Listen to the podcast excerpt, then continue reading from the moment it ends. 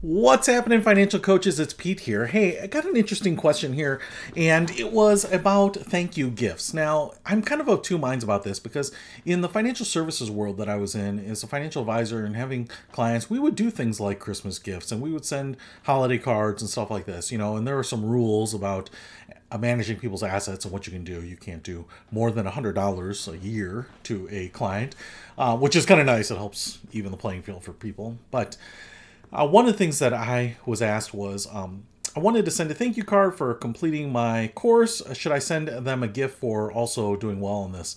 And my answer to this is no, I would not personally send a gift. Now, you can do whatever you want, and I'm not sure that there are any restrictions on what you can do as a gift. But to me, especially in financial coaching, what we are doing here is usually providing information, providing guidance, suggestions, and mentorship so that people can make decisions and be empowered to do things on their own. And we call it self efficacious behavior. And the gift, the benefit of that is what they accomplish out of it. And so, because um, let's say someone does take your $200 course or $100 course or whatever it is, you might be tempted to send them a small gift basket or whatever. I don't know what you would send them. But what I usually do is I don't even like mailing stuff. Usually, I will use, I have some um, customized e-cards that I have made and I've made a handful of them I can't remember what they all are but congratulations on achieving this you know uh, a certain amount of savings or setting up a retirement account those types of things Congratu- congratulations on a particular life event maybe they get married uh, they adopt a child whatever it might be so I have four or five of these that I've made over the years for certain events that I wanted to recognize. And why I do that is that I want to acknowledge them beyond what I would acknowledge them within the coaching session. So in the coaching session, if you tell me, listen, uh, I wanted to save a thousand bucks, You remember that was my goal. I actually saved fourteen hundred dollars. It's awesome. We're continuing to save more. I'm just so excited. I will tell them, man, that's great. You blew your goal out of the water. That's really that's really awesome.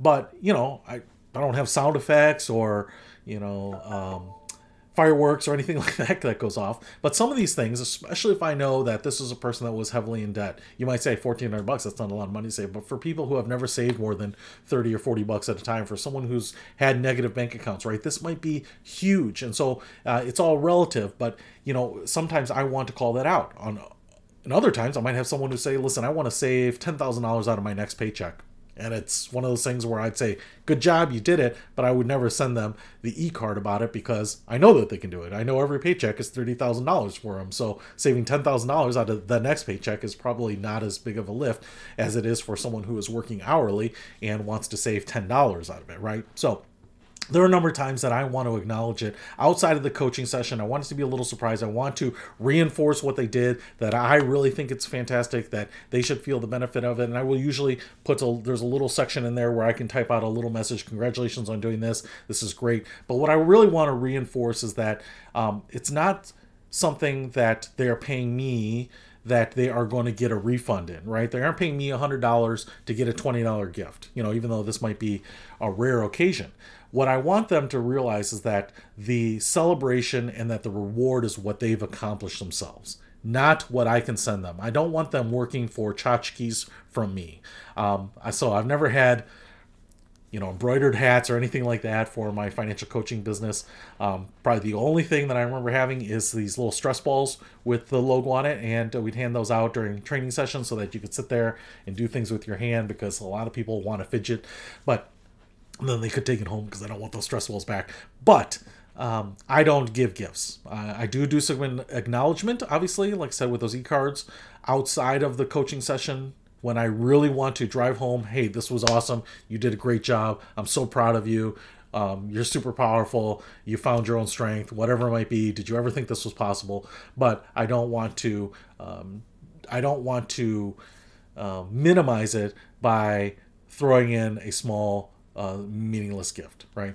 In fact, there's a lot of psychology that says once we do something, once we pay someone for something, once we receive something compensation, we equate what we've done in monetary value to that. And I could give you lots of examples of, about this, but you know, if you tell me if, if someone stays late after work, you know, someone's salaried and uh, they stay an hour late to get something done, and I say I really appreciate it. It means a lot to me. Thank you for you know doubling down on the business. Thank you for being a team player. I think, in my opinion, that thank you goes along a lot farther further than me saying hey that was awesome here's five dollars. I mean because honestly wouldn't that be kind of insulting to people? Even if i gave them a hundred dollars the next time they're going to say well i guess one hour time is worth a hundred dollars. So if they want to stay late the next time they might be like well i should get another hundred dollars because that's you know the value i'm adding right? So that's why i don't give a lot of gifts. Um, i don't give any gifts in the financial coaching but i don't give a lot of gifts in general especially when we're talking about having people find their power within. So hopefully that helps. I'll see you later